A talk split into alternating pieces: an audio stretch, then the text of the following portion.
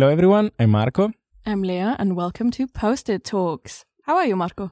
Uh, I'm good. I'm good. Uh, a bit confused uh, from deep research, but I think we're gonna find a way. The light. Talking about light and find a light in the real world, we have today Antonia. Hello, welcome. Hey guys. Welcome to the podcast. So tell us a little bit. Who are you? Well, I'm very excited to be here. Thank you for having me. Well, I used to be a student at the school as well. Um, now I'm a digital designer and I focus on sustainable and social design, especially within UI and UX. Um, I also do a lot of branding. I have my own design studio and I'm also part time working here at the school, I think since a month now, to support um, the Planet Lab and Design for Planet um, to bring it more towards uh, sustainable digital spaces, which I think is quite important yeah, so I do that quite a lot. Work a lot for NGOs, for example, and for public companies. Wow, amazing! And um, how did you build your network outside of school? Um, I think I'm a naturally very, very curious person, and I very much love to connect to people. I think that's helped me a lot. Um, I kind of slid into being self employed and everything in general because um, I do all the design stuff for Food Reformers, NGO based in Kolding, you might know. And I've been working for an NGO um, based in Kenya for since 2017. So I think those two gave me a lot of contacts, and I also thoroughly join network events. I go to a lot of networking events in Germany, where I'm from, and also in Denmark, and try to build a network which really serves me with people that I can also serve. So it's not just like, how are you? Who are you working with or for? But like, truly, like, what are you interested in? Can we maybe support each other and uplift each other? And I think that's helped a lot. But it's a lot of, it's a lot of work networking. Uh, you work a lot with uh, accessible and sustainable digital design. What does this mean?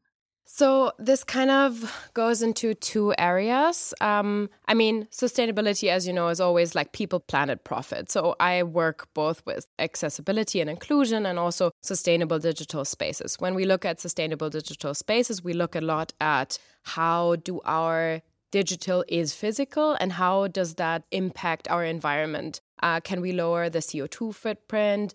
Where does the data come from? Where do the servers stand? Uh, everything energy consumption wise co2 print um, but also very like following the life-centered design approach which is also including like humanity and life in general and other non-human beings as well. And accessibility and inclusion are really centered around users and people because design is never neutral, and each of your design decisions truly enables or restricts the way in which people interact with technology and information. And accessible design really makes sure that everybody can access technology in the same way and that we don't exclude lots of people. Not including accessibility in your work really discriminates at least 1 billion people that are differently abled or disabled. So we're really discriminating against a lot of people, and accessibility concerns a lot um, of designing for neurodiversity, for example, um, for people who have vision impairments. So it's a lot about colors, contrast, fonts, language, the way in which we use language, specifically like easy versus hard language. Uh, yeah, stuff like that. Very interesting. Uh, how do you think the digital world and the feminist design principles are coming together to influence the way we interact with technology? That's a long question, I'm sorry. But uh, because you work a lot with feminist design principles, maybe start with that. What is it? I was really looking for design principles that feature or are based within my values. Um, and my values are very feminist values. And sometimes, like lots of like even professors I talked to didn't want me to mention the F word at any at any point.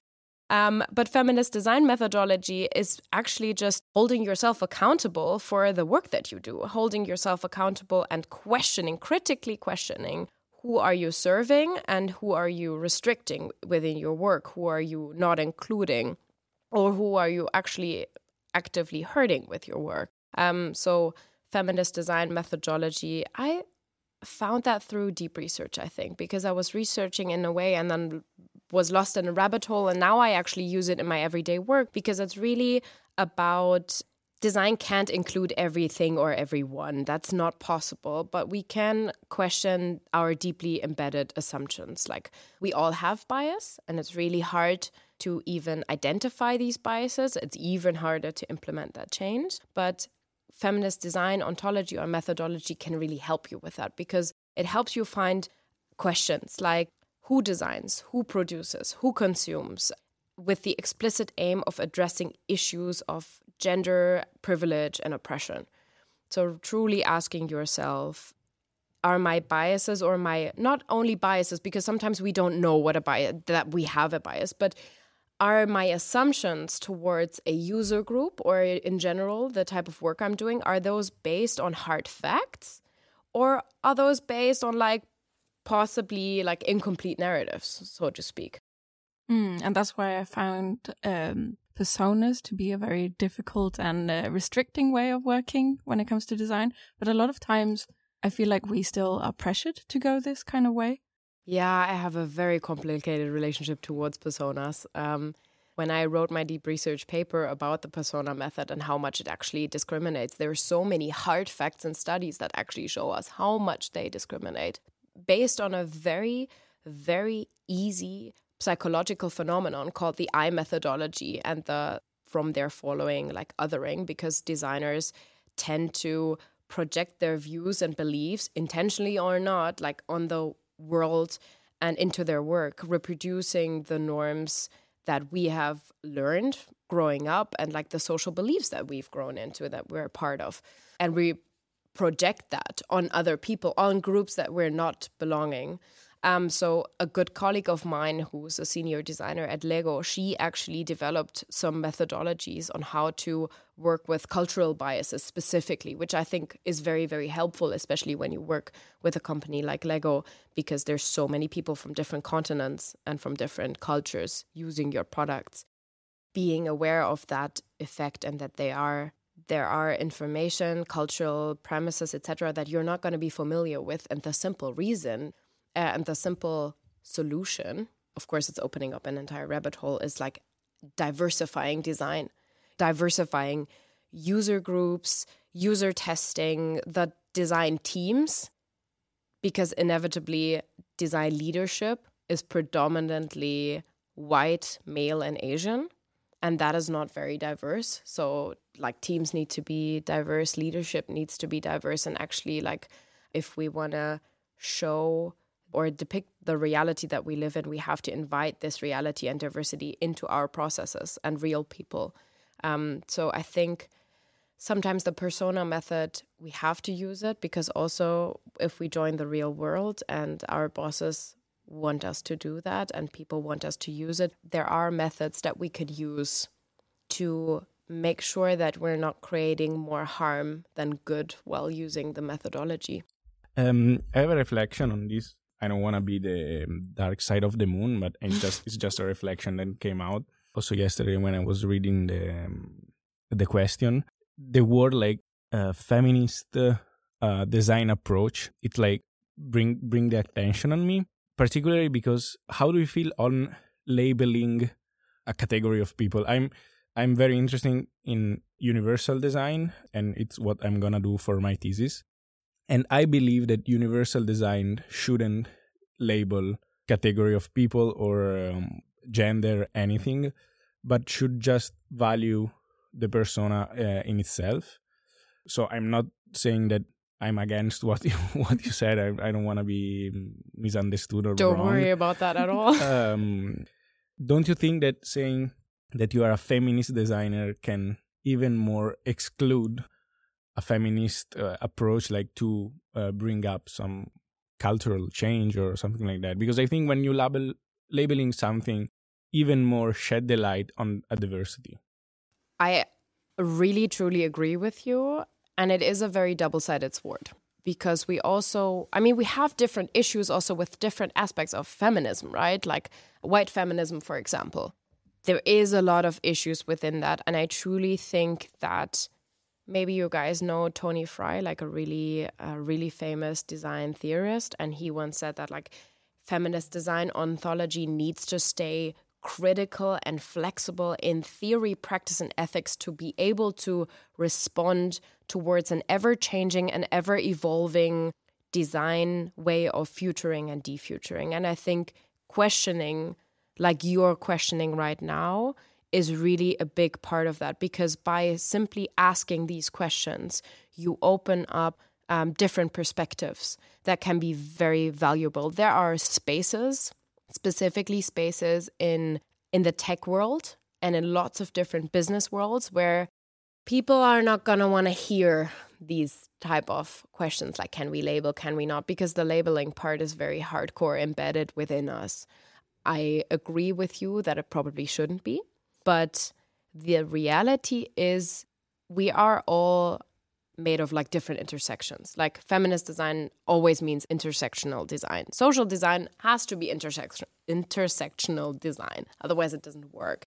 But these intersections mean that we are consistent of different labels because others are going to label us as well even if we as one person decide not to use specific labels, which I'm very much for. And I really think that if we could work without labeling, that would be amazing. That would be so great. But I don't think we're there yet. But working towards that and starting, like you're starting with that, I think that is a great step to take. So I would really, really yeah, encourage just... you, encourage you on finding ways in not labeling. And that's also why I don't like to say, that I work with feminist design methodology rather than talking more about the actual questions, the actual like hard things that we can do. Like for example, yeah, exactly, exactly. When I start working for a project where I am not familiar with the target group or the users, I write down my assumptions. That's something I learned from Marina, for example. They write down their assumptions and then you work through them one by one. So you truly get into what are my cultural or gender or ethnical assumptions here? And do I have like a ground there or do I really need to work on something? That's why I think at schools and education, for example, we really need to diversify the information that we're taking in. Like, really have lots more books and media and consume more things that are written and spoken by not only like white people, but by differently abled people, by POC, by queer people, etc. So consume more diversified design is also decolonizing design, right? Definitely. And I think that's uh, a very important part also as designers, students trying to find these kind of resources from people who are not white, not men, not cis, uh, these kind of, yeah, because they are overflowing uh, when it comes to that. And then finding these kind of other resources, is there like somewhere people can go and find this a bit more easily? Or is it just dive down, find it? Yeah, just try to find it somehow. I started my own collection the past since I started freelancing. I started my own collection with uh, diverse design resources. I started putting them together already. I think I also started sharing them with the students. And I'm actually working on building like a little Figma library of the really great, also open source resources I found. I think um, you have to do some deep times sometimes, but there is incredible websites of people that truly know what they're doing and they're curating these websites really, really well. And there's books, there's podcasts, there's videos, there's all sorts of media types. Like Ethical Design Resources is a great website I can recommend, for example. There's also a lot of sustainable resources. There's one designer that put together a Notion library. I don't know her name anymore, but I included it, I think, in the last like open source thing I created for the students because she actually put together an incredible amount, like topic by topic, on design books written by minorities, written by POC, Latinx people, and specifically focus on FemX and gender fluid people. Um, so there are a great ton of resources also for sustainable design, by the way, like the Green Web Foundation, for example, that really has a lot of great resources. And I think it's also important to like don't fall into the rabbit hole too hard. Like try to start very one by one with easy steps that you can take uh, so that you don't feel overwhelmed because i think within ethical and sustainable issues it's really really easy to get overwhelmed very quickly mm. and also like i think go out to the to the rail I was talking before with a possible collaborator for my master thesis, and you know, also talking about universal design. It's super difficult to, when you want to put together a lot of things, and you want to really until the end try to keep them all together because you know that they're the good things. But I think during the process, it's also nice to you know prioritize and maybe leave something back. So I, it's it's really difficult sometimes, like put everything together and like keep everything and not make a mess. Oh yeah, and not like ending up in front of a huge whiteboard with a, a thousand red threads and you have no yeah. idea where you started or where you're going. It's yeah. very very hard. Cre- create a Frankenstein, uh, like you know, put piece together of head. Uh. Yeah. So pulling it back to digital design, and when it comes to digital spaces, a lot of them a lot of kind of concerns right now are maybe around AI, privacy, safety. How can kind of the feminist design approach or inclusive approach, accessible approach make sure that these groups feel included, respected, safe? I think machine bias right now is a huge concern.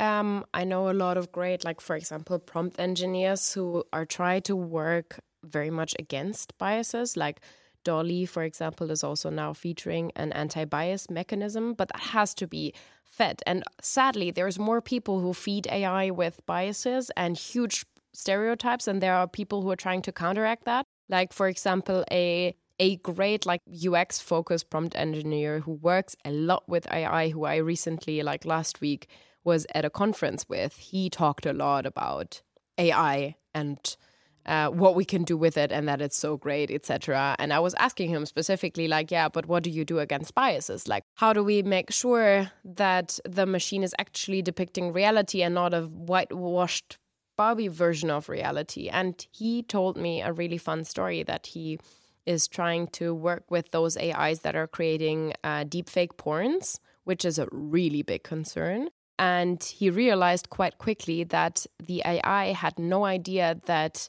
uh, cis men have penises because nobody, literally no one, had bothered to tell mm. the artificial intelligence what a man has as genitalia, which is absolutely crazy. But that just that is a very like simple way of saying like we have to actively feed the AI because we we can't fight the system we have to work within a system so mm. it's really it's really important to like meet meet it at the playground and really try to feed it with with diverse information because that's the only way how the AI is actually going to learn and I think there's lots of people who do incredible work in trying to make sure that spaces are safe. And I think a lot of that has to do with uh, language and representation, visual representation, language and actively inviting people in those spaces as well. But yeah, visually, I think it's representation, and language wise, I think it has to be really accessible and easy and understandable for everyone. What a great example. I think yeah. it's interesting to think about that you just assume that it knows, but it doesn't. No, if yeah. nobody told does. it. I, was, I was reading uh, an article that in the last two years, ChatGPT became more ignorant thanks to our feedback. Yeah. So basically, ChatGPT was super intelligent, and then thanks to our feedback, they became more stupid because our feedback were wrong, and now he he's a bit more stupid. it was so fun.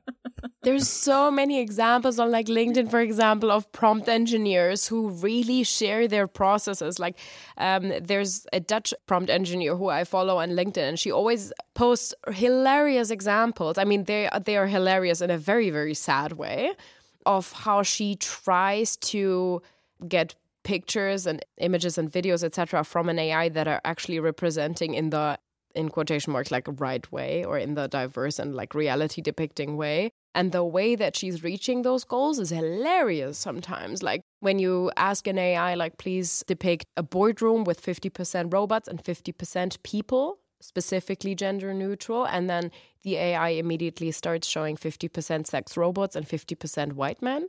I don't know who started that with putting that into AI. That when you say robot, it immediately jumps to sex robot. But I mean, it's all about education and putting in knowledge. Yeah, definitely. Feeding, feeding diverse and real knowledge. It's actually like a kid. Yes, it you, is. You have to teach what's the right way to go and it's up to us at the and end. we to- grow up with biases, right? Yeah. The way that we are raised and the social environments that we're in, like embeds biases, and not only like in a bad way. We all have biases. That is a very natural thing. But um, AI is just like a kid. That's Yeah. exactly what you say. Hmm. Last week, we had some uh, PhD candidates from MIT visiting, and there was one, I can't remember his name right now, but he was doing AI music. Mhm. Uh, and he said, in this case, especially working with biases, he fed it biases on purpose, especially when it came to different instruments, different music genres, these kind of things to create what he wanted to create. So I think also biases have some certain purposes. For example, his when it comes to creating a very specific music, but definitely is something to think about around AI and inclusion. I think it's also really like if you just put it to the max, if you really, if you show people like this boardroom of sex robots and men, right? Yeah. It really, AI like holds a mirror in front of our face definitely. without even us putting in like blatantly sexist or racist things, AI will show us blatantly racist or sexist things simply Mm. because of the overwhelming amount of inf- information they've gathered on a specific group. So if we just put in something super neutral, something that we think is neutral anyways, and get something back that is super problematic from different aspects, then we can actually see like how deeply embedded those thoughts are. And AI is just putting them to the max and showing them to us. And I think that can actually be quite helpful because I think people can see how much problems we still have with Yeah. racism, sexism, etc. All the bad Yeah. isms that we don't want to depict. Yeah. Definitely. So when it comes to feminist design principles and this kind of way of thinking, collaboration is a big part of it. Yes. How do you do this in an inclusive way? Of of course, pulling in people a lot, but how do you collaborate well with people when it comes to these kind of topics? I absolutely loved all the things that we learned about participatory design. I'm a huge advocate for participatory processes and inviting people, especially non designers, into design processes. I think there have to be guidelines and standards that have to be set. Like for a, des- a design process, we have to have ethical standards and guidelines. And also for a collaboration, I think it's quite important then when you sit together in a room of people in a room of strangers and you're doing a workshop or whatever, we need to have kind of a manifest of how to behave in here. If we're talking about uh, very sensitive topics, for example, I think it's important to include a trigger warning or something like that because we sometimes think manners are something that people learn, but sometimes they're not. And they can also be very much culturally different. Um, so creating rules that everybody participated in and is quite important to have some sort of guidelines. Okay, so we are actually out of time. Sadly, I think we could speak about this for many, many hours more. They're absolute rabbit hole topics Yeah. also. and it's so interesting. So thank you for coming on. Uh, We've forgot to do it the last few times. Sorry, guys. But uh, usually we would uh, ask you to summarize what we've been speaking about on a post-it note. So I'm going to give it to you now. And then you could draw or write some words, a sentence, or maybe some inspiration for people. I think I would summarize it with question everything Yeah. because that can really help you. And questioning everything can help you explore different ways of being in design and actually being able to create empowerment and self empowerment for yourself and for others. Yeah, definitely. Well, thank you for coming. Thank, Thank you you so so much. much it was for a having lovely me. talk. So, what do you think, Marco? That uh, it was super nice. Yeah. Should we post it? Yeah, let's post it. Bye. Bye.